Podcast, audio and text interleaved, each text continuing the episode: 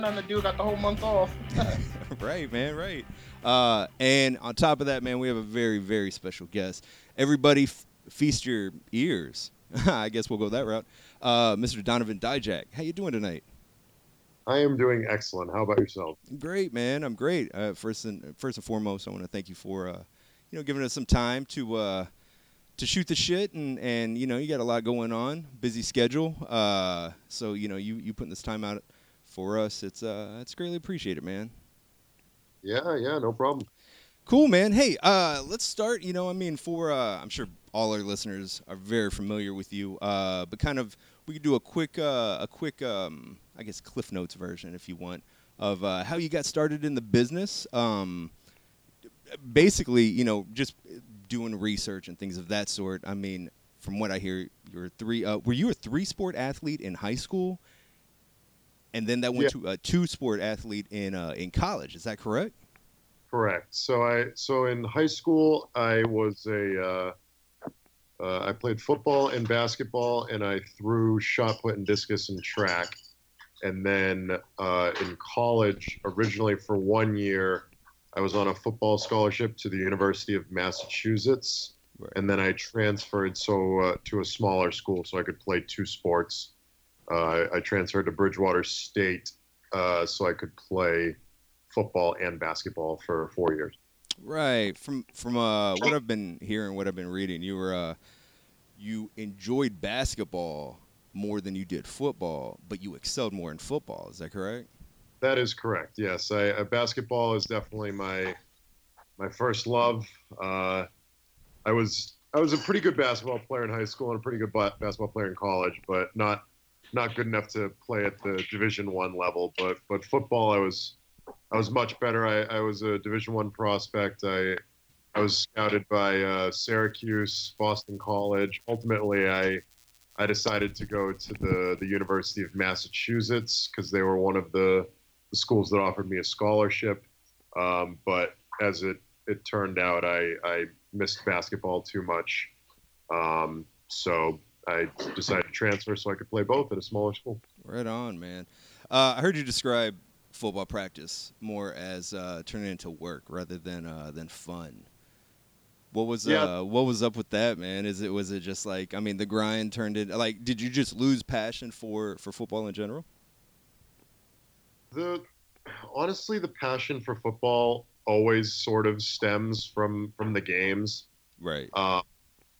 Uh, the the games themselves are are obviously incredibly painful and and uh, you know there's a high degree of difficulty.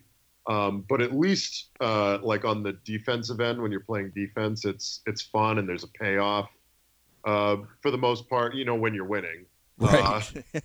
But, uh, you know, when I was at UMass, they, they had me on the offensive line, and I, I found offensive line to be pretty tedious. Uh, there wasn't much of a payoff. You never got to make a tackle. You never really got to make a play.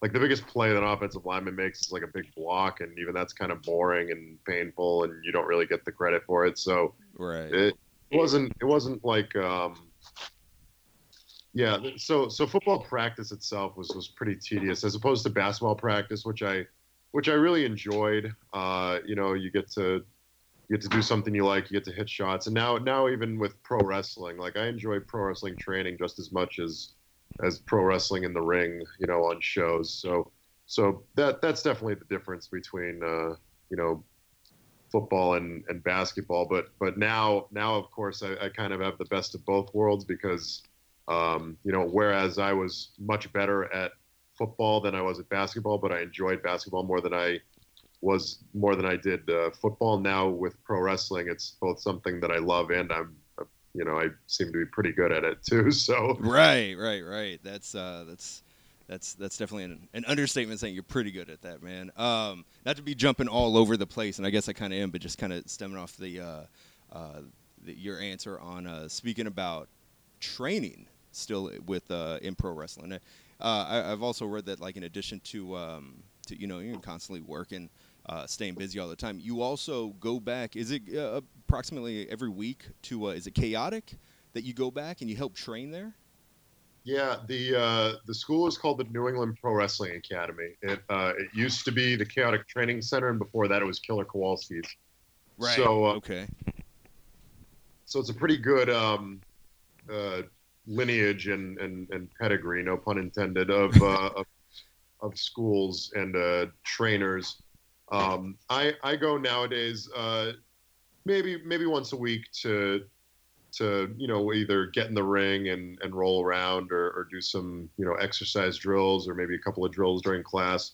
And you know also give feedback to, to some of the younger kids and uh, you know just uh, you know just to watch you know maybe maybe hang out with friends uh, try some new moves some new sequences maybe call a match something like that. So so it's it's it's always nice to go back. Um, I was I was gonna go tonight, but I got bogged down with a bunch of stuff. I'll, I'll probably be back there on Thursday. I usually when I first started training, I was going three days a week.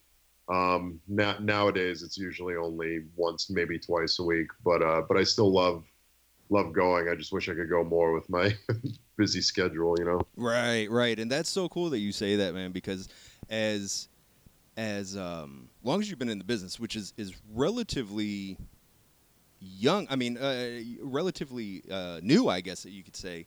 Um, to cons- to constantly continue to train. I mean, that's I've always heard that you know the prof- the professional wrestling business, you're never done learning. You're you're always learning something. You're constantly you know constantly have to stay ahead of the game. It's very impressive, very cool for you to say that because you know you hear about people that oh yeah I took you know this seminar I'm ready to go do this and you know full fledged so on and so forth. Um, you've been in the business what uh, since 2013 is that correct when you started training? I started training in uh, late 2012. My Late first 2012, show, okay. my first shows uh, were 2013. Um, but yeah, I, I, I always tried to approach professional wrestling with the same mentality that that most people approach any sport with. Um, I, I, I always found it strange that that some guys stop training after a while um, because to me, professional wrestling was was just like basketball or football. You know that you you you you, you never hear of uh, even the best basketball players in the world. You know they still go to practice and they still take shots before the game and Right. and uh, work on their free throws and everything like that. You know, so so to me to to stop training for professional wrestling always seemed kind of silly. And that, that's that's not to say that you need to be in there, you know, you know, bumping, you know, and and uh, killing yourself, you know, five days a week. Uh, because obviously professional wrestling takes more of a physical toll on your body over the course of time than, than maybe a, a, a football or a basketball.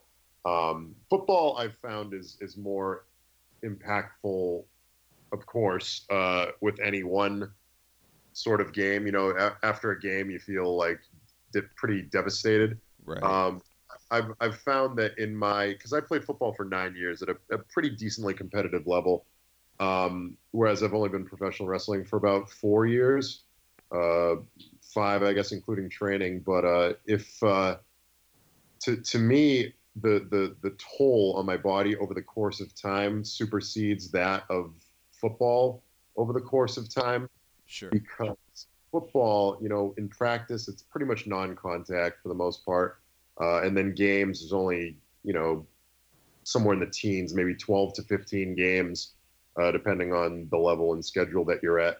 So that's 12, 12 days a year where you're really in a high impact, high risk sort of situation, as opposed to professional wrestling, where if you're wrestling, you know, let's say three times three times a, a week for 52 weeks, you're you're at about a 156 uh, times in the ring in a in a you know a relatively compromising physical situation. So Right. me, taken a, a quicker toll on on on my body physically anyway than than uh, football ever did. But uh, but yeah, for the for the most part, that's I'd, I'd say that's how they uh, they measure up comparatively speaking.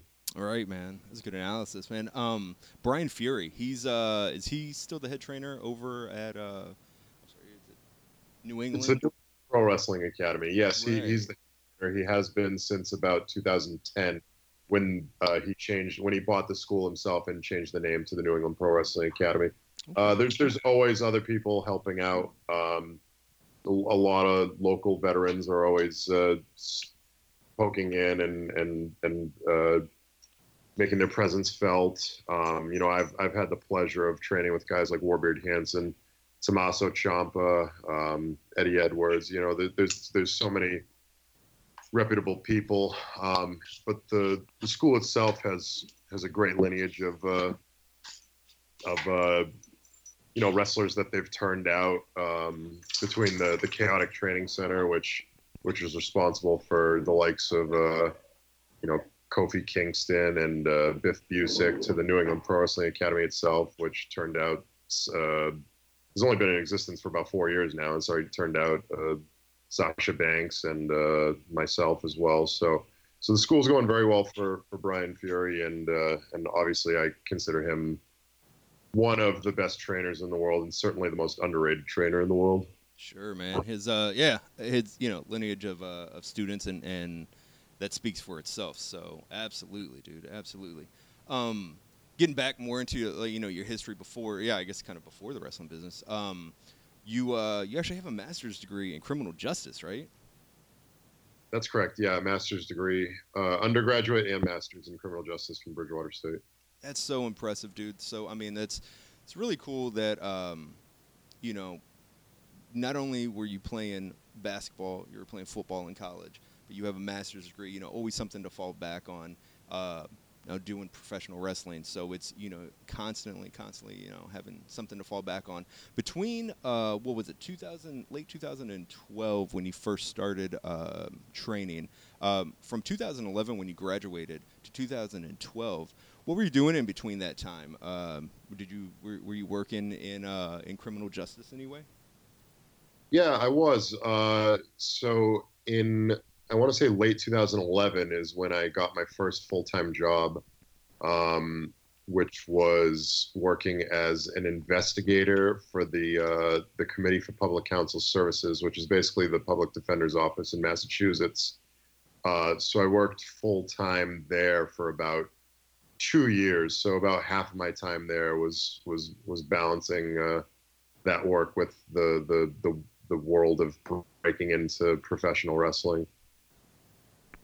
Right, right, right. That's uh, so from there, I guess, starting in uh, what was it, 2014? You started at uh, it was Ring of Honor, I believe, correct?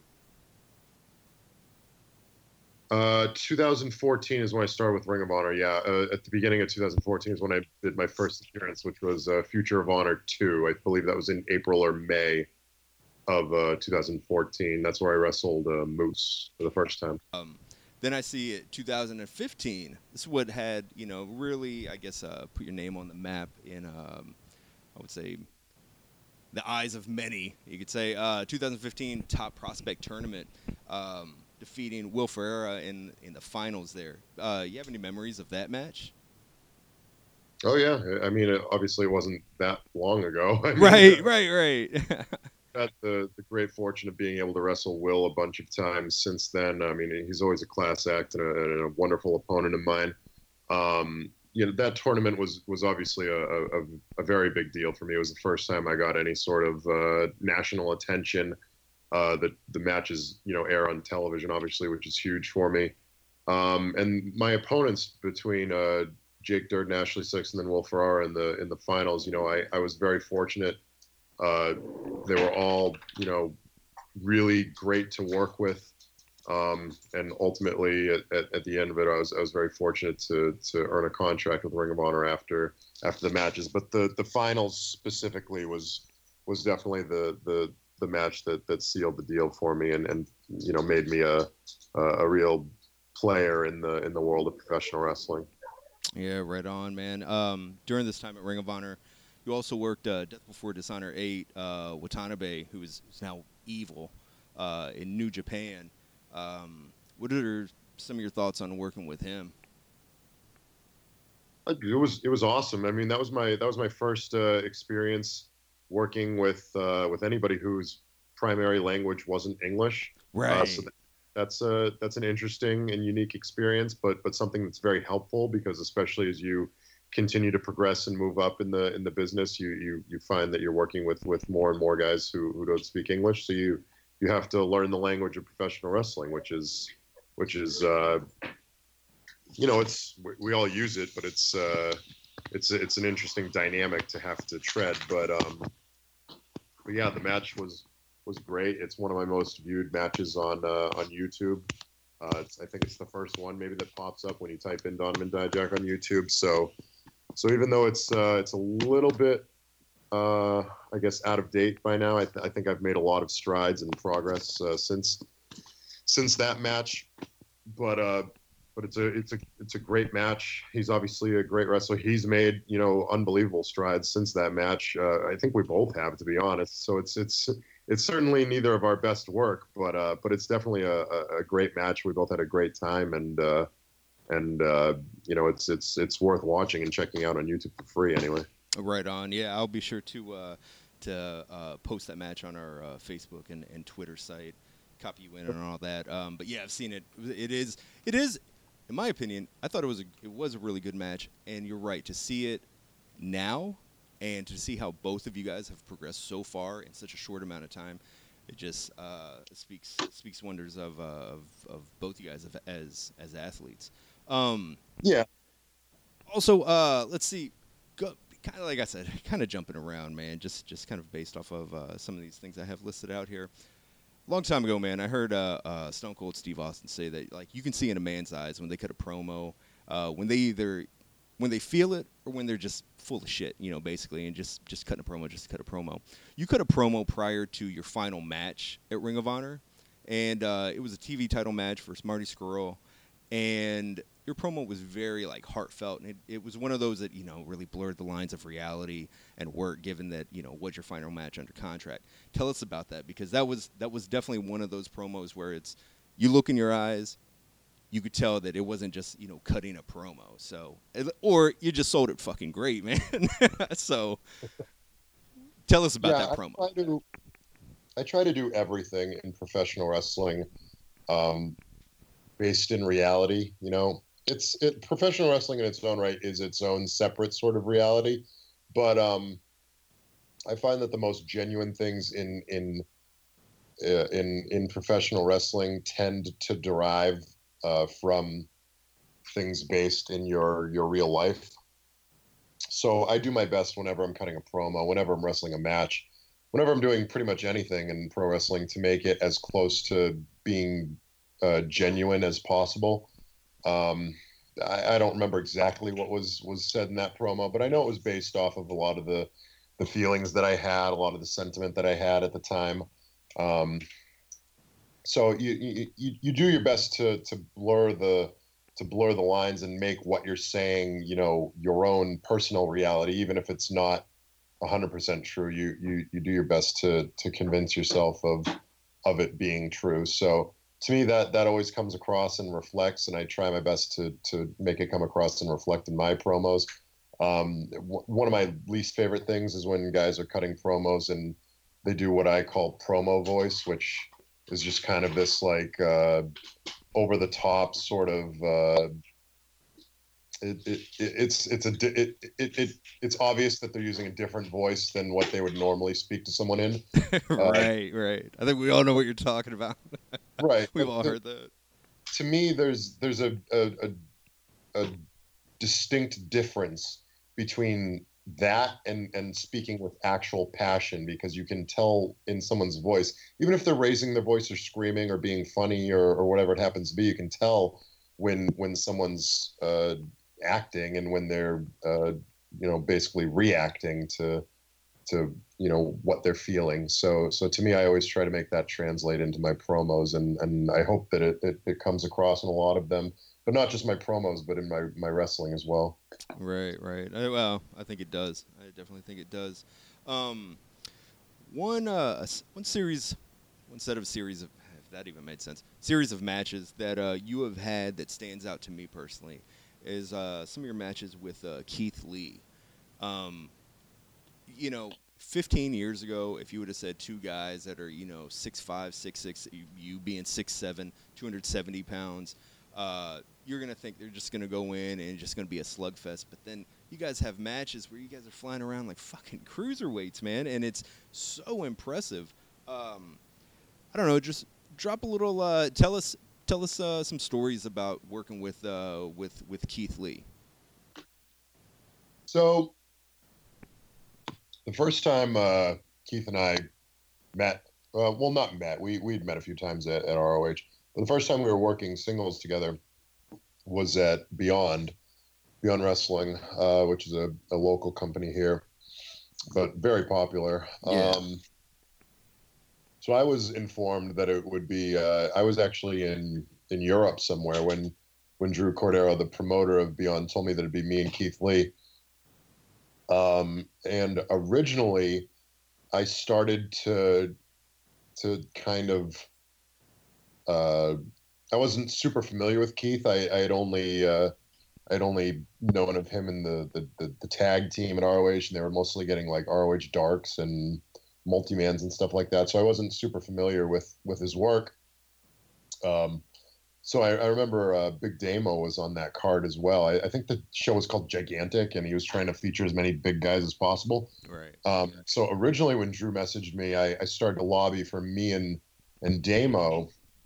But then the more I thought about it, the more I wanted because I had already wrestled Damo in in uh, in England, and it was a great match. And he's he's a, a good friend of mine, and obviously he's having a great deal of success in NXT. But uh, but Keith um, seemed like a new opportunity, and I you know I wasn't exactly sure what he could do, but I, I thought I you know I welcomed the challenge of of, uh, of trying something new with him. So when we got to the venue, we started to uh, you know call the match, and once he started telling me some of the things that, he was capable of doing, I was just kind of taken aback, you know, in the middle of calling the match because I couldn't believe some of the stuff he was saying.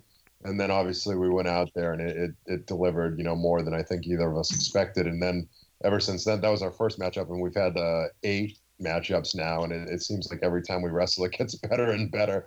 Uh, my my personal favorite match uh, between he and I uh, was just released on on a, uh, video on demand service, uh, the AAW match. I think you can catch it on there on demand service as well as the High Spots Network. Um, and I just watched it for the first time last night, and and I was, you know, it, it blew me away uh, the same way that it did that night in the ring. You know, it's it's it's de- it's definitely, in my personal opinion, the, our our best match of, of the series. Um, Was it- that it- at uh, Evolve eighty one? No, no, that was at AAW in, in Oh, there you uh, go. Okay. Illinois. Oh, okay. So, uh, so yeah, Evolve '81 is is definitely the our most watched match Okay. because so many people were watching FloSlam that weekend, the WrestleMania weekend. It got so much praise for being the the you know one of the best matches of WrestleMania weekend. But in my opinion, uh, the the AAW match was we we really pulled out all the stops. And if anyone has the the opportunity to watch that match, I, I highly suggest doing so. Right on. Yeah, actually, that uh, the one you were just mentioning about the uh, the one from FloSlam did get uh, voted the uh, best uh, singles match, I believe, uh, for the. Uh, I think they did a hashtag More Than Mania, and uh, you and Keith Lee Yep. won that one. Said overwhelming. So, uh, dude, all right. Quick question: What sucks more, uh, a, uh, a Keith Lee moonsault or a power bomb on the apron on the outside? Because those outside like apron spots. Those always they make me cringe, man. Yeah, the the power bomb by a lot actually. Uh, the uh, the power bomb on the apron or on the chairs or wherever he's power bombed me onto a million times. Uh, when, when it happens, it's not like the most painful thing in the world, but you definitely feel it like the next day and for the coming days. You know, you you get sore, your back gets sore and sore as the days progress. The the moonsault actually is is because um, I think the first time we did that was uh, our our second matchup at Northeast Wrestling in Connecticut. Um, because he misses the moonsault so so often that I I thought to myself, you know, it'd be it'd be great if he hit it for once. Uh, so he he did, and it ended up being you know pretty pretty light, all things considered. right. Nice. Well, I thought that was a great spot. You know, it got it gets a huge reaction when he hits it because so many people expect him to miss it. So so we've we've done that in a bunch of matches since, and it always gets a pretty good reaction. Um, and it, it's never hurt me or anything. So so we we uh, continue to use that. That's cool, man. Um, speaking of big moves, um, you have one of the most innovative finishers. Um, I've never seen anyone else do it. Basically a for those who who haven't seen it. Basically, it's a um, like a backbreaker torture rack into kind of a go to sleep type deal. Call it feast your eyes. Where'd you come up with this move? Yeah, I created the move uh, in late 2014. Um, it started off in class, uh, just kind of like as- after class once. Uh, I was I was staying after, and uh, another guy in the New England scene, his name's Christian Casanova, was there with me. He's a you know, he's a lighter guy, so he's easy to kind of pick up and manipulate. So uh, I was just kind of picking him up in different situations. I, I tried picking him up in kind of a reverse body slam, if that makes sense. So he was facing up on my shoulder. Yeah. And then okay. I kind of rotated him forward off the shoulder into the knee strike. Um, so that, and obviously the move is influenced by the the GTS, which is a great move. Uh, but a lot of my moves are just kind of great moves that are just kind of mushed together with another great move. Um, like I, I do Nick Gage's choke slam backbreaker, uh, which Ricky Shane Page does as well. Um, I do uh, a discus big boot, which is similar to kind of the the, the cyclone kill that Chris Hero does. Right, Um, right. But but yeah, a lot of my moves are just you know a bunch of moves smushed together. So so this one's no different. Uh, so yeah, you can see that version of it that I just described on uh, CZW's Night of Infamy, where I wrestled Alexander James, uh, my one and only CZW appearance in kind of a quick match. Um, but uh, I, I quickly adjusted it thereafter. I think I used it in that version one more time in a Beyond Wrestling studio taping against Mikey Webb. Uh, and then after that, I changed it to the uh, to the torture rack sort of position. The first time I used that was in the first round of the Top Prospect tournament, and then maybe a month or two later is when I, I shifted it from the using the the left knee for the knee strike into the right knee because I felt like it was a better visual uh, with my leg coming all the way across my body. Uh, and that's that's the version I've been using ever since. Nice, man. It gets people talking. It's one of those moves that, like, you know, you're really the only person that's that you- made it up. So it's you know, anytime you see it, it's so hard, man, to to I, I would guess just as a fan, you know, watching um, to try to do something innovative nowadays when it seems like everyone has seen everything. So what you said, like mushing moves together, I guess that brings out you know the originality in in a move like the feast your eyes. Um, going back real quick to uh, your one and only appearance in CZW, was that uh, always scheduled to be just a one shot, or were you um, was it just kind of a one and done deal? You were going to test the waters, or what was up with that? Well, it started off um, as just kind of a one and done. I, I had wrestled uh, uh, DJ Hyde, the owner of CZW. I had wrestled him at um, XWA maybe two or three months before that. So I, I, I hit him up. I you know I offered to, to drive down and, and help out with ring crew and things like that. And he said that he might have a spot available for me. And it, it turns out that he did. So so I had the opportunity. It was on iPay per view, so it was good exposure for me. Um, but that was in like November of 2014, and I was notified about the the top prospect tournament of Ring of Honor in December, and it took place in January. So there wasn't much time. CZW only runs once a month, so I probably couldn't match dates in, in December, and then and then by the time January rolled around, I was in the top prospect tournament, and then once the top prospect tournament was done, I was offered a, a Ring of Honor deal. So uh, so the Ring of Honor deals don't allow you to do iPay per views. So unfortunately, CZW wasn't really an option, even though you know it, it, it sort of was. I just I never really asked because I didn't want to like cause any controversy or anything like that. So I never asked, but it, it, it turns out that they were kind of okay with guys doing CZW, even though the contract sort of said that you couldn't. Okay. Um, but but but either way, it was it was always difficult to match dates with CZW. They run Saturdays, and my a lot of my Saturdays were always taken up between uh, Northeast Wrestling and Ring of Honor. So uh, so we, we were never able to match dates. Um, recently, you know, I was contacted by CZW to see if I wanted to to do any more with them, but but again, it's it's just so tough to match dates that we never really were able to to make it work until uh, you know time kind of ran out on us, unfortunately. Right on, man. Josh, um, I, I think you had a couple things lined up, buddy. Yeah, um, you've been a part of some really cool tournaments these past couple of years. Uh, 16 carat in uh, Germany, uh, top prospect, and now you're gonna be in probably what is known as the biggest one on the indie scene, the uh, Battle of Los Angeles. Like, how like are you excited for that? Like, this is a pretty big thing. Like, uh, what are you what are your thoughts going into this?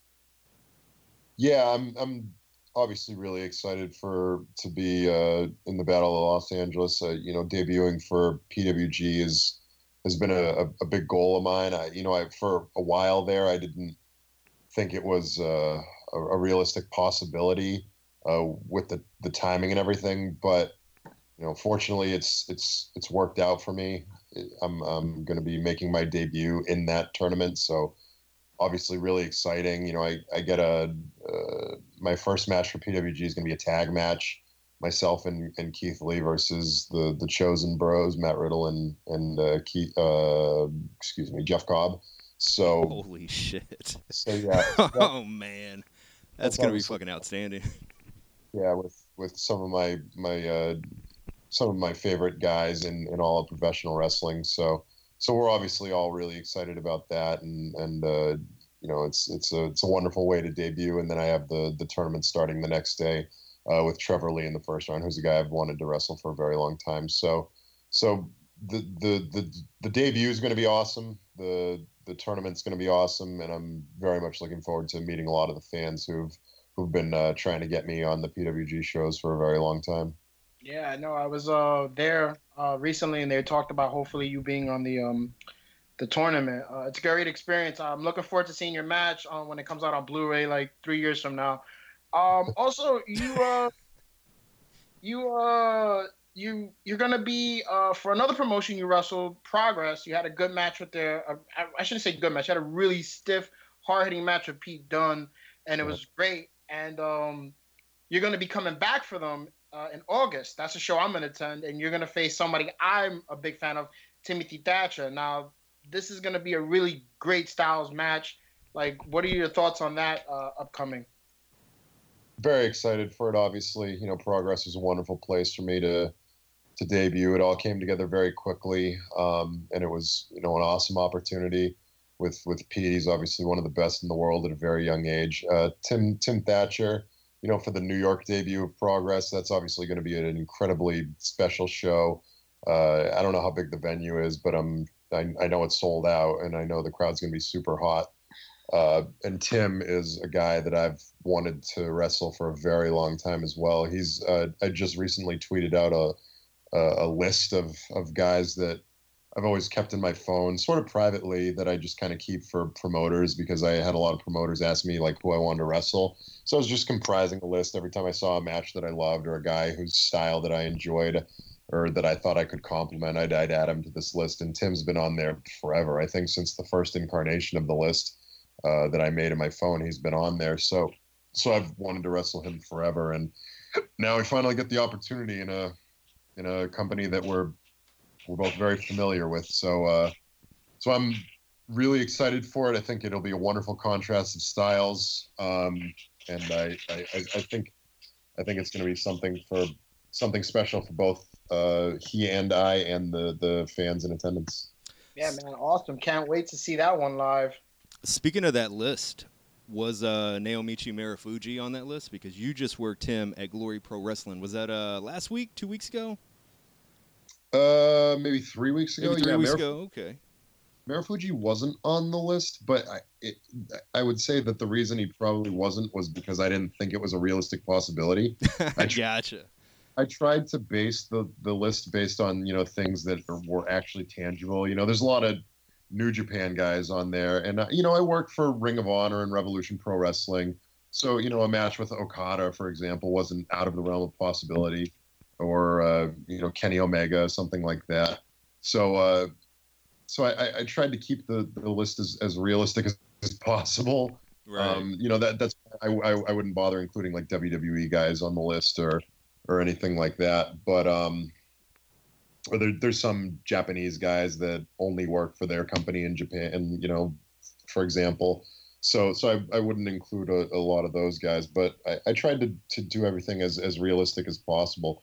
And uh, when Mike, when Michael Elgin approached me about the match, I, obviously I was incredibly honored for it. I, I, had the the great opportunity of being able to uh, be trained for a week by Marufuji back in 2015, I believe, uh, at Harley Race's camp in uh, Missouri for his WLW promotion.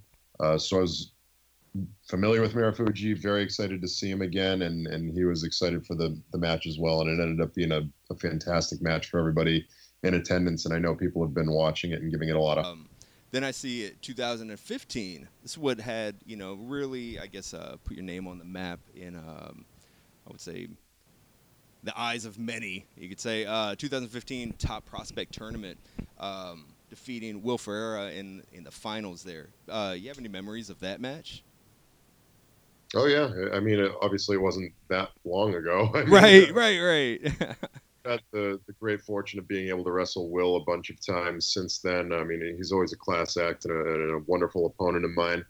Um, you know, that tournament was was obviously a, a, a, very big deal for me. It was the first time I got any sort of uh, national attention. Uh, the the matches, you know, air on television, obviously, which is huge for me. Um, and my opponents between uh, Jake Dirden, Ashley Sixx, and then Will Ferrara in the in the finals. You know, I, I was very fortunate.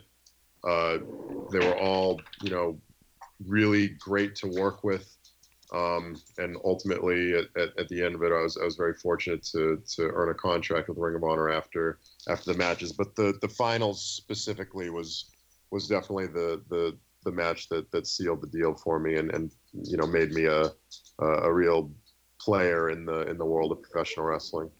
Yeah, right on, man. Um, during this time at Ring of Honor, you also worked uh, Death Before Dishonor 8, uh, Watanabe, who is now evil uh, in New Japan. Um, what are some of your thoughts on working with him? Uh, it was it was awesome. I mean, that was my that was my first uh, experience working with uh, with anybody whose primary language wasn't English. Right. so that, that's a that's an interesting and unique experience, but but something that's very helpful because especially as you continue to progress and move up in the in the business, you you you find that you're working with with more and more guys who who don't speak English, so you you have to learn the language of professional wrestling, which is which is uh, you know it's we all use it, but it's uh, it's it's an interesting dynamic to have to tread. But um, but yeah, the match was was great. It's one of my most viewed matches on uh, on YouTube. Uh, I think it's the first one maybe that pops up when you type in Donovan Dijak on YouTube. So so even though it's uh, it's a little bit uh, I guess out of date by now, I, th- I, think I've made a lot of strides and progress uh, since since that match. But uh, but it's a it's a it's a great match. He's obviously a great wrestler. He's made you know unbelievable strides since that match. Uh, I think we both have, to be honest. So it's it's it's certainly neither of our best work, but uh, but it's definitely a, a, great match. We both had a great time, and uh, and uh, you know it's it's it's worth watching and checking out on YouTube for free anyway.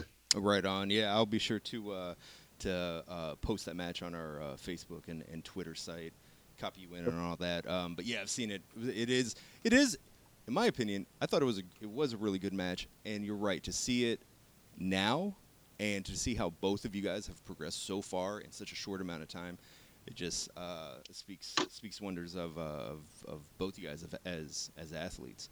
Um, yeah. Also, uh, let's see. kind of like I said, kind of jumping around, man. Just just kind of based off of uh, some of these things I have listed out here. Long time ago, man, I heard uh, uh, Stone Cold Steve Austin say that like you can see in a man's eyes when they cut a promo, when they either when they feel it or when they're just full of shit, you know, basically, and just just cutting a promo, just cut a promo. You cut a promo prior to your final match at Ring of Honor, and uh, it was a TV title match for Marty Scurll, and your promo was very like heartfelt, and it, it was one of those that you know really blurred the lines of reality and work, given that you know was your final match under contract. Tell us about that because that was that was definitely one of those promos where it's you look in your eyes, you could tell that it wasn't just you know cutting a promo. So, or you just sold it fucking great, man. so, tell us about yeah, that promo. I try, to, I try to do everything in professional wrestling, um, based in reality. You know, it's it, professional wrestling in its own right is its own separate sort of reality, but um, I find that the most genuine things in in uh, in in professional wrestling tend to derive uh, from things based in your your real life. So I do my best whenever I'm cutting a promo, whenever I'm wrestling a match, whenever I'm doing pretty much anything in pro wrestling to make it as close to being uh, genuine as possible. Um, I, I, don't remember exactly what was was said in that promo, but I know it was based off of a lot of the the feelings that I had, a lot of the sentiment that I had at the time. Um, so you, you you do your best to to blur the to blur the lines and make what you're saying, you know, your own personal reality, even if it's not 100% true. You you you do your best to to convince yourself of of it being true. So to me, that that always comes across and reflects, and I try my best to to make it come across and reflect in my promos. Um, w- one of my least favorite things is when guys are cutting promos and they do what I call promo voice, which is just kind of this like uh, over the top sort of uh, it, it, it's it's a it, it, it it's obvious that they're using a different voice than what they would normally speak to someone in. right, uh, right. I think we all know what you're talking about. right, we've all heard that. To me, there's there's a, a a, a distinct difference between that and and speaking with actual passion because you can tell in someone's voice even if they're raising their voice or screaming or being funny or, or whatever it happens to be you can tell when when someone's uh, acting and when they're uh, you know basically reacting to to you know what they're feeling. So so to me i always try to make that translate into my promos and and i hope that it, it, it comes across in a lot of them but not just my promos but in my my wrestling as well. Right right. I, well i think it does. I definitely think it does. Um, one uh one series one set of series of if that even made sense series of matches that uh, you have had that stands out to me personally is uh, some of your matches with uh, Keith Lee.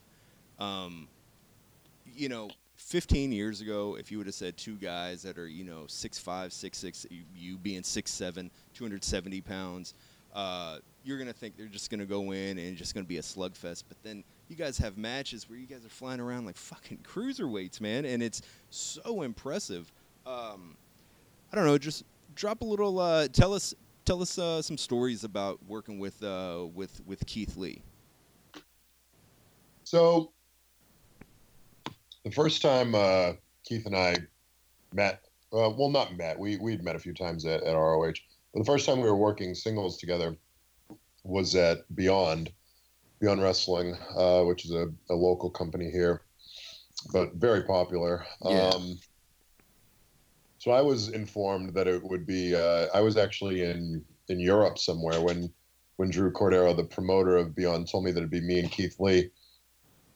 Um, and originally, I started to to kind of. Uh, I wasn't super familiar with Keith. I, I had only uh, I'd only known of him in the, the, the, the, tag team at ROH, and they were mostly getting like ROH darks and multi-mans and stuff like that. So I wasn't super familiar with with his work. Um, so I, I remember uh, Big Damo was on that card as well. I, I, think the show was called Gigantic, and he was trying to feature as many big guys as possible. Right. Um, so originally, when Drew messaged me, I, I started to lobby for me and and Damo.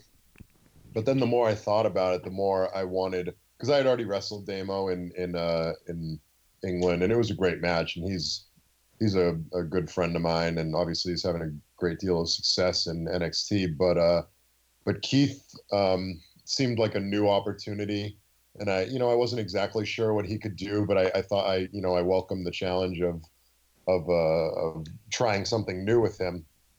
So when we got to the venue, we started to uh, you know call the match, and once he started telling me some of the things that that he was capable of doing. I was just kind of taken aback, you know, in the middle of calling the match because I couldn't believe some of the stuff he was saying. And then obviously we went out there and it, it, it delivered, you know, more than I think either of us expected. And then ever since then, that was our first matchup, and we've had uh, eight matchups now, and it, it, seems like every time we wrestle, it gets better and better. Uh, my my personal favorite match uh, between he and I uh, was just released on on uh, uh, video on demand service, uh, the AAW match. I think you can catch it on there on demand service as well as the High Spots Network. Um, and I just watched it for the first time last night, and and I was, you know, it, it blew me away uh, the same way that it did that night in the ring. You know, it's it's it's de- it's definitely, in my personal opinion, the, our our best match of of the series. Um, Was it- that it- at uh, Evolve 81? No, no, that was at AAW in, in Oh, they, uh, okay. Illinois. Oh, okay. So, uh, so yeah, Evolve '81 is is definitely the our most watched match Okay. because so many people were watching FloSlam that weekend, the WrestleMania weekend. It got so much praise for being the the you know one of the best matches of WrestleMania weekend. But in my opinion, uh, the the AAW match was we we really pulled out all the stops. And if anyone has the the opportunity to watch that match, I, I highly suggest doing so. Right on. Yeah, actually, that uh, the one you were just mentioning about the uh, the one from FloSlam did get uh, voted the uh, best uh, singles match, I believe, uh, for the. Uh, I think they did a hashtag more than Mania, and uh, you and Keith Lee Yep. won that one. Said overwhelming. So, uh, dude, all right, quick question: What sucks more, uh, a, uh, a Keith Lee moonsault or a power bomb on the apron on the outside? Because those outside like apron spots. Those always they make me cringe, man. Yeah, the the power bomb by a lot actually. Uh, the uh, the power bomb on the apron or on the chairs or wherever he's power bombed me onto a million times. Uh, when, when it happens, it's not like the most painful thing in the world, but you definitely feel it like the next day and for the coming days. You know, you you get sore, your back gets sore and sore as the days progress. The the moonsault actually is is because um, I think the first time we did that was uh, our our second matchup at Northeast Wrestling in Connecticut. Um, because he misses the moonsault so so often that I I thought to myself, you know, it'd be it'd be great if he hit it for once. Uh, so he he did, and it ended up being you know pretty pretty light, all things considered. right. Nice. Well, I thought that was a great spot. You know, it got it gets a huge reaction when he hits it because so many people expect him to miss it. So so we've we've done that in a bunch of matches since, and it always gets a pretty good reaction. Um, and it, it's never hurt me or anything. So so we we uh, continue to use that. That's cool, man. Um, speaking of big moves, um, you have one of the most innovative finishers. Um, I've never seen anyone else do it. It's basically a, for those who who haven't seen it. Basically, it's a um, like a backbreaker, torture rack into kind of a go to sleep type deal. Call it feast your eyes. Where'd you come up with this move? Yeah, I created the move uh, in late 2014. Um, it started off in class, uh, just kind of like as- after class once. Uh, I was I was staying after, and uh, another guy in the New England scene, his name is Christian Casanova, was there with me. He's a he's a lighter guy, so he's easy to kind of pick up and manipulate. So uh, I was just kind of picking him up in different situations. I, I tried picking him up in kind of a reverse body slam, if that makes sense. So he was facing up on my shoulder, Yeah. and then okay. I kind of rotated him forward off the shoulder into the knee strike. Um, so that, and obviously the move is influenced by the the GTS, which is a great move. Uh, but a lot of my moves are just kind of great moves that are just kind of mushed together with another great move. Um, like I, I do Nick Gage's choke slam backbreaker, uh, the, which Ricky Shane Page does as well. Um, I do uh, a discus big boot, which is similar to kind of the the, the cyclone kill that Chris Hero does. Right. Um, right. but, but yeah, it, a lot of my moves are just you know a bunch of moves smushed together. So so this one's no different. Uh, so yeah, you can see that version of it that I just described on uh, CZW's Night of Infamy, where I wrestled Alexander James, uh, my one and only CZW appearance in kind of a quick match. Um, but uh, I, I quickly adjusted it thereafter. I think I used it in that version one more time in a Beyond Wrestling studio taping against Mikey Webb. Uh, and then after that, I changed it to the uh, to the torture rack sort of position. The first time I used that was in the first round of the Top Prospect tournament, and then maybe a month or two later is when I, I shifted it from the using the the left knee for the knee strike into the right knee because I felt like it was a better visual uh, with my leg coming all the way across my body. uh, and that's that's the version I've been using ever since. Nice man, it gets people talking. It's one of those moves that like, you know, you're really the only person that's that you made it up. So it's you know, anytime you see it, it's so hard, man, to to I, I would guess just as a fan, you know, watching um, to try to do something innovative nowadays when it seems like everyone has seen everything. So what you said, like mushing moves together, I guess that brings out you know the originality in in a move like the Feast Your Eyes. Um, going back real quick to uh, your one and only appearance in CZW, was that uh, always scheduled to be just a one shot, or were you um, was it just kind of a one and done deal? You were going to test the waters, or what was up with that? Well, it started off um, as just kind of a one and done. I, I had wrestled uh, uh, DJ Hyde, the owner of CZW. I had wrestled him at um, XWA maybe two or three months before that. So I, I, I, hit him up. I you know I offered to, to drive down and, and help out with ring crew and things like that. And he said that he might have a spot available for me. And it, it turns out that he did. So so I had the opportunity. It was on iPay per view, so it was good exposure for me. Um, but that was in like November of 2014, and I was notified about the the top prospect tournament of Ring of Honor in December, and it took place in January. So there wasn't much time. CZW only runs once a month, so I probably couldn't match dates in, in December, and then and then by the time January rolled around, I was in the top prospect tournament, and then once the top prospect tournament was done, I was offered a, a Ring of Honor deal. So uh, so the Ring of Honor deals don't allow you to do iPay per views. So unfortunately, CZW wasn't really an option, even though you know it, it, it sort of was. I just I never really asked because I didn't want to like cause any controversy or anything like that. So I never asked, but it, it, it, turns out that they were kind of okay with guys doing CZW, even though the contract sort of said that you couldn't. Okay. Um, but but but either way, it was it was always difficult to match dates with CZW. They were on Saturdays, and my a lot of my Saturdays were always taken up between uh, Northeast Wrestling and Ring of Honor. So uh, so we, we were never able to match dates. Um, recently, you know, I was contacted by CZW to see if I wanted to to do any more with them, but but again, it's it's just so tough to match dates that we never really were able to to make it work until uh, you know time kind of ran out on us, unfortunately.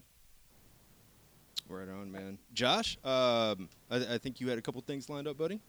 Yeah, um, you've been a part of some really cool tournaments these past couple of years. Uh, 16 carat in uh, Germany, uh, top prospect, and now you're gonna be in probably what is known as the biggest one on the indie scene, the uh, Battle of Los Angeles. Like, how like are you excited for that? Like, this is a pretty big thing. Like, uh, what are you what are your thoughts going into this? Yeah, I'm I'm obviously really excited for to be uh, in the Battle of Los Angeles. Uh, you know, debuting for PWG is has been a, a, big goal of mine. I, you know, I for a while there, I didn't think it was uh, a, a, realistic possibility uh, with the, the timing and everything. But you know, fortunately, it's it's it's worked out for me. I'm I'm going to be making my debut in that tournament, so obviously really exciting. You know, I I get a uh, my first match for PWG is going to be a tag match, myself and, and Keith Lee versus the the Chosen Bros, Matt Riddle and and uh, Keith, uh, excuse me, Jeff Cobb. So holy shit. So yeah. oh man, that's, that's gonna be fucking outstanding yeah, with with some of my my uh, some of my favorite guys in in all of professional wrestling. So so we're obviously all really excited about that, and and uh, you know it's it's a it's a wonderful way to debut. And then I have the the tournament starting the next day uh, with Trevor Lee in the first round, who's a guy I've wanted to wrestle for a very long time. So so the the the the debut is going to be awesome. The the tournament's going to be awesome, and I'm very much looking forward to meeting a lot of the fans who've who've been uh, trying to get me on the PWG shows for a very long time. Yeah, I know. I was uh, there uh, recently, and they talked about hopefully you being on the um, the tournament. Uh, it's a great experience. I'm looking forward to seeing your match um, when it comes out on Blu-ray, like three years from now. Um, also, you uh, you uh, you you're gonna be uh, for another promotion. You wrestled Progress. You had a good match with their. Uh, I, I shouldn't say good match. You had a really stiff, hard hitting match with Pete Dunne, and it was great and um, you're going to be coming back for them uh, in August. That's a show I'm going to attend, and you're going to face somebody I'm a big fan of, Timothy Thatcher. Now, this is going to be a really great Styles match. Like, what are your thoughts on that uh, upcoming? Very excited for it. Obviously, you know, Progress is a wonderful place for me to to debut. It all came together very quickly, um, and it was you know an awesome opportunity with with Pete. He's obviously one of the best in the world at a very young age. Uh, Tim Tim Thatcher, you know, for the New York debut of Progress, that's obviously going to be an incredibly special show. Uh, I don't know how big the venue is, but I'm I, I know it's sold out, and I know the crowd's going to be super hot.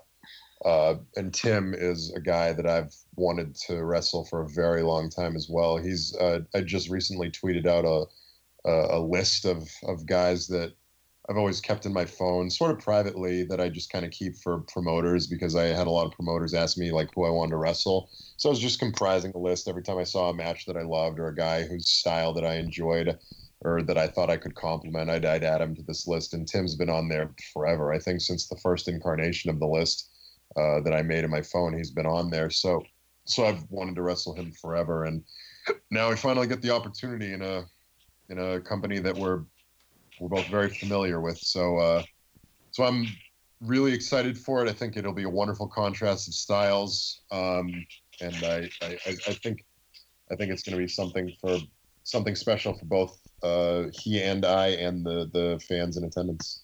Yeah, man, awesome! Can't wait to see that one live. Speaking of that list, was uh, Naomichi Marufuji on that list? Because you just worked him at Glory Pro Wrestling. Was that uh, last week, two weeks ago? Uh, maybe three weeks ago. Maybe three yeah, weeks Marif- ago. Okay. Marufuji wasn't on the list, but I, it, I would say that the reason he probably wasn't was because I didn't think it was a realistic possibility. I tr- gotcha. I tried to base the the list based on you know things that are, were actually tangible. You know, there's a lot of New Japan guys on there, and uh, you know I worked for Ring of Honor and Revolution Pro Wrestling, so you know a match with Okada, for example, wasn't out of the realm of possibility, or uh, you know Kenny Omega, something like that. So uh, so I, I tried to keep the, the list as, as realistic as, as possible. Right. Um, you know that that's I, I, I wouldn't bother including like WWE guys on the list or or anything like that. But um, or there, there's some Japanese guys that only work for their company in Japan, and you know, for example. So so I, I wouldn't include a, a lot of those guys, but I, I tried to, to do everything as, as realistic as possible. And uh, when Mike when Michael Elgin approached me about the match, I, obviously I was incredibly honored for it. I, I had the the great opportunity of being able to uh, be trained for a week by Marufuji back in 2015, I believe, uh, at Harley Race's camp in uh, Missouri for his WLW promotion. Uh, so I was familiar with Marufuji, very excited to see him again, and and he was excited for the the match as well. And it ended up being a, a fantastic match for everybody in attendance. And I know people have been watching it and giving it a lot of high praise on demand as well. So so if anyone has the opportunity, they can certainly check that one out. Right on, man. Um, we had a question from uh, actually uh, the the host of the show, Brian, who he was at the uh, the uh, Glory Pro show. Um, he he wants to know this dude's a uh, he's a big mo- movie and TV guy. He wants to know when uh, when you're home chilling with the wife, what is your all's choice of uh, shows to watch on Netflix?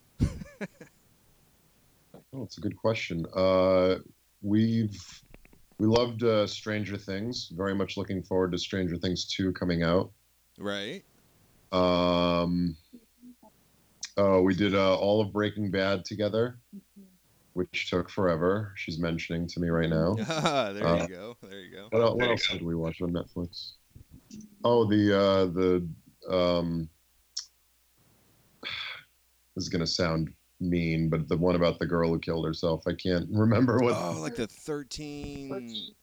That's why. Yes, yeah, we. I haven't seen that yet, but Hey man, since you spoke about Breaking Bad, let me give you guys a quick suggestion. I just finished binge watching it today. Uh, Ozark, that is, yeah, Ozark. That's pretty much Breaking Bad on crack, man. You gotta watch. like,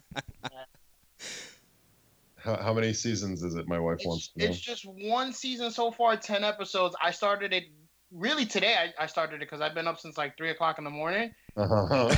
I I finished it today. Like Oh. if you I pretty much tell everyone on who's listening to me like Breaking Bad on crack, this is it. Like this is just a great show. You guys will love it if you like Breaking Bad.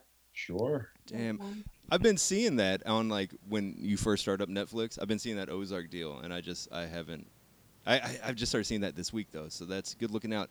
Uh, Donovan, you guys watch uh, uh, Better Call Saul? You the the spinoff to Breaking Bad?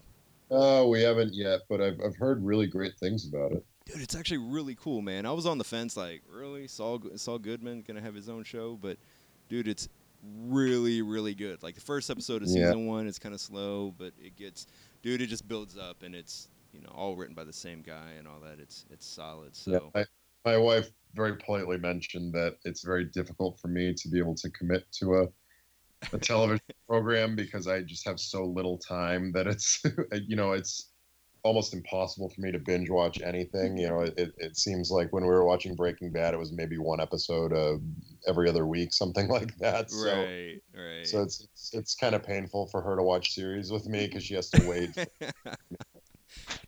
up. But uh, but we we'll, we'll we'll take those things in consideration. Uh, I'm going. Uh, we like Stranger Things so much that I'm going to make time for Stranger Things. there you go, man. Well, that's a good woman that you have if she's gonna wait to watch Breaking Bad because that was my favorite show of all time, and I would sit there and watch like three, four episodes in a, in a row, and I'd be like, oh, man, I have to watch another one, and like just I'd have to go to bed though. So for her to wait like a week and a half, two weeks for you know to watch w- the next episode, that's uh that's a hell of a woman you got there. Uh, speaking of which, I've heard in uh, in an interview you did recently that she is um, on your Twitter account. It's uh, very well organized with your dates, your merch, you know, all kinds of things of that sort, and you give her credit for that, uh, lining everything up and uh, keeping all your all your uh, ducks in a row. Um, any advice for for people listening who is, who are independent wrestlers? Um, how do you keep your shit so well organized, man? Just a combination between you and you and the wife. yeah, she uh, she keeps a lot of my like merch stuff organized. Um, everyone always compliments my merch bag for for being so well organized, and that's 100% sh- her. As soon as my shirts come in, she uh, she organizes them, folds them, puts them in uh, different bags, kind of color coded bags, and they're very easy for me to locate and find. So I'm very thankful for that. In terms of the the um, the, the social media stuff, I've always you know tried to to keep it as professional looking as possible um, because to me that that's sort of uh, I don't know whether it's like an OCD thing or, or whatever it is, but I just I, I've always liked the the the the, the look of uh, you know proper capitalization and punctuation and grammar and uh, things looking professional because that's the way that that uh, you know professional companies do things. You know that everything's everything's organized, the right color scheme, the right place, the right spot. So I try to keep my social media as uh, as organized and professional as possible. Um, you know, I try if I'm going to tweet out to make sure that everything's properly spelled with punctuation and grammar. I'm not perfect, but but for the mo- most part, it's it's it's pretty good, and I I, I think that a lot of people. Uh, uh, I don't know if they respect that, but it's definitely easier on on the eyes, if nothing else. Right. for- It's very easy to follow. It's yeah so hopefully hopefully it sort of a, a- attracts people to to you know what i'm presenting as a as as the brand that is donovan dijak Right, right, right. I uh, I run a, uh, a t-shirt and apparel t-shirt company called Headlock Gear, and um, I don't I don't talk about a, a lot of other brands, you know, obviously, um, but um, Legit Fit, uh, they have some very impressive shirts, and uh, they have your uh, your fa- farewell uh, tour shirt.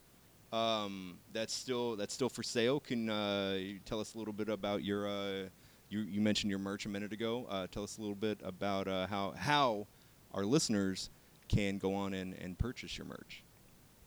yeah so the the t-shirt uh, itself the the farewell feast t-shirt um, the design has been you know a big hit.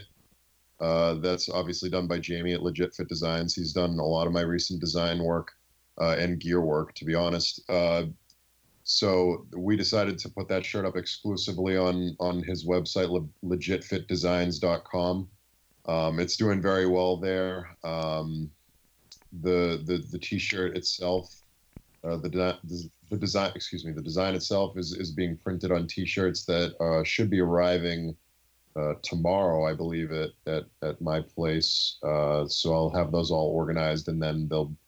I got I got quite a few of them, so so I should have them at a lot of upcoming shows. But we'll we'll see how they do over this weekend, and I'll kind of adjust accordingly.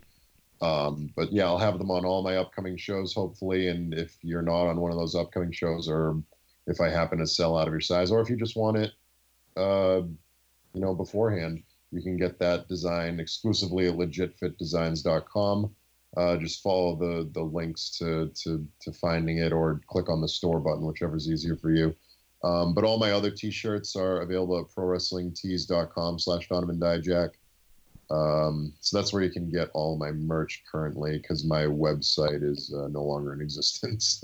gotcha, gotcha. So uh, the title of the shirt fa- says farewell. Uh, can we dive into this a little bit? Uh, there's a lot of rumors, innuendo on um, on um, some of your last dates and where you will be appearing next. Um, care to uh, to share any information with uh, the listeners of the Back Row Hecklers?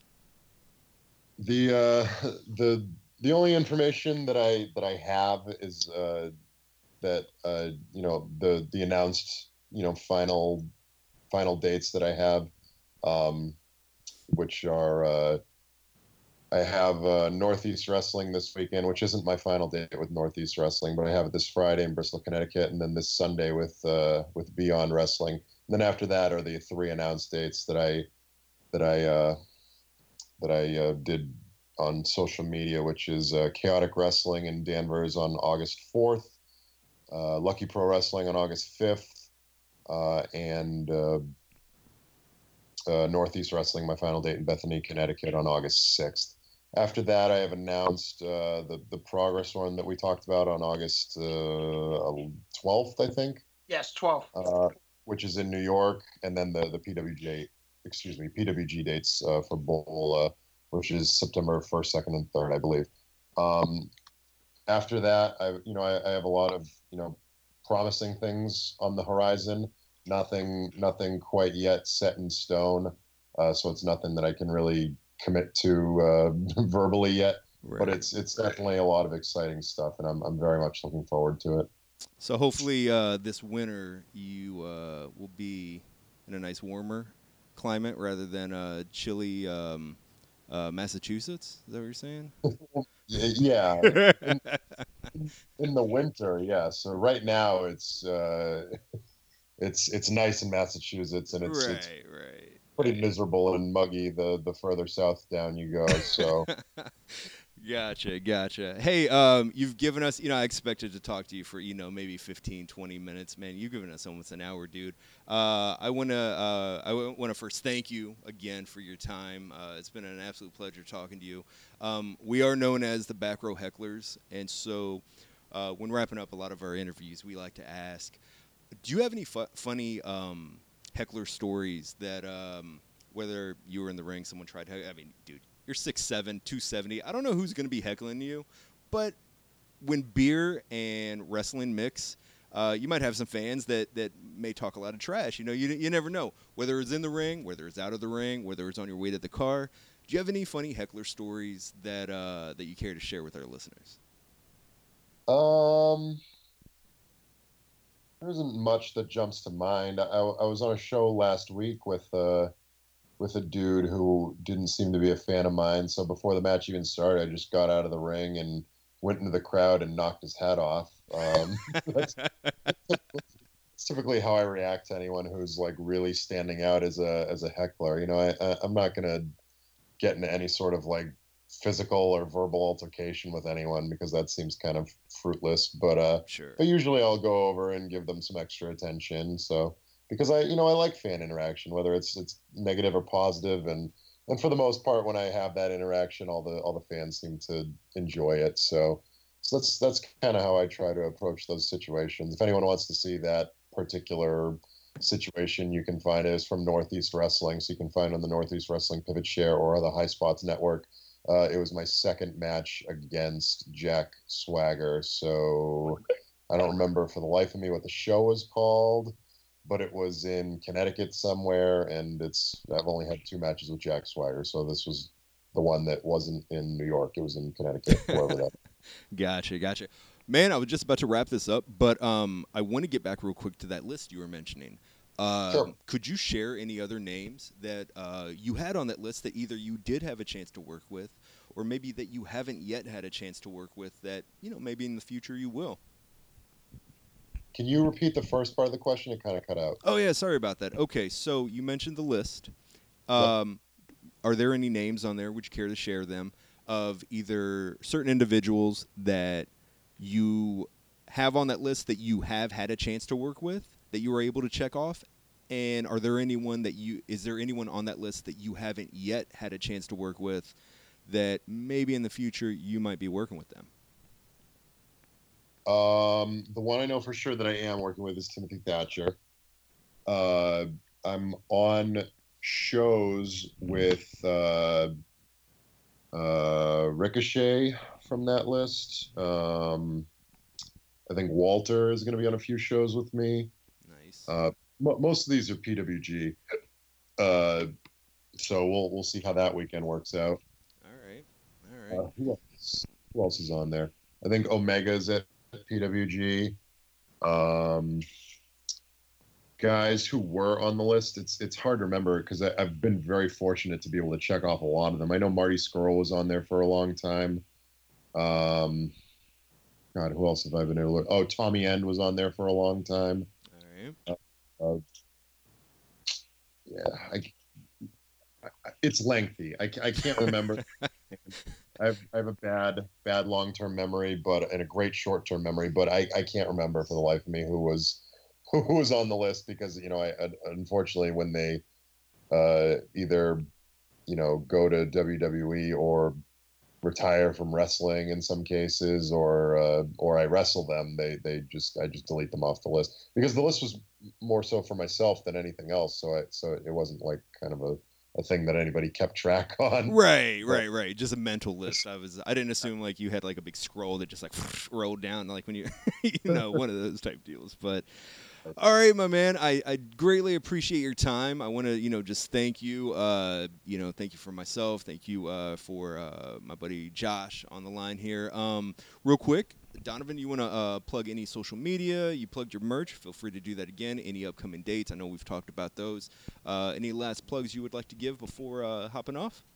Sure. Everything is uh, Donovan Dijak. It's D O N O V A N D I J A K. Twitter's at Donovan Dijak. Facebook.com slash Donovan Dijak. Instagram is Donovan Dijak44. Um, uh, I already mentioned the pro wrestling tees.com slash Donovan Dijak. Uh, you can get that brand new shirt at legitfitdesigns.com. Uh, that's a great one. It's selling very fast. Be sure to look out for it on my final dates coming up. Um, and also keep a lookout for a uh, more important than all of those. Keep a lookout for uh, a, a new uh, charity fundraiser that's going to be announced probably tomorrow at some point, uh, which is very uh, near and dear to my heart. I've done a lot of charity work or a lot of online charity fundraisers in the past, uh, and I, I kind of been slacking recently and not doing as many of them as I probably should but I've been very busy. But this one is uh, is is uh, very important to me. It's uh, for a close friend of mine, so if people could uh, keep an eye out for that. It'll be all over my social media. Um, if you're interested in any of those up those dates that I mentioned before, they're they're pinned to the top of my Twitter profile. But this this uh, this fundraiser will also be all over my Twitter profile, my Facebook pages, and uh, and the likes. So. So keep an eye out for that. If you have uh, some some spare change lying around, any any amount donated uh, would be very helpful uh, to our cause. So so please keep that in the your mind if possible. Absolutely, man. Absolutely. We'll be sure to uh, go on there, uh, retweet it, share it with uh, with everyone. You know, all our followers as well. Uh, again, I want to thank you for your time. Um, it was it was a pleasure talking to you. Uh, best of luck. You have the brightest future. Um, I could see for anyone. I mean, it's it's no uh, no question why you were called. You know, the the hottest hottest uh, free agent uh, going around. And so uh, I see nothing but uh, for bright things for your future, man. Uh, again, I thank you for your time, and um, yeah, super appreciate it, dude.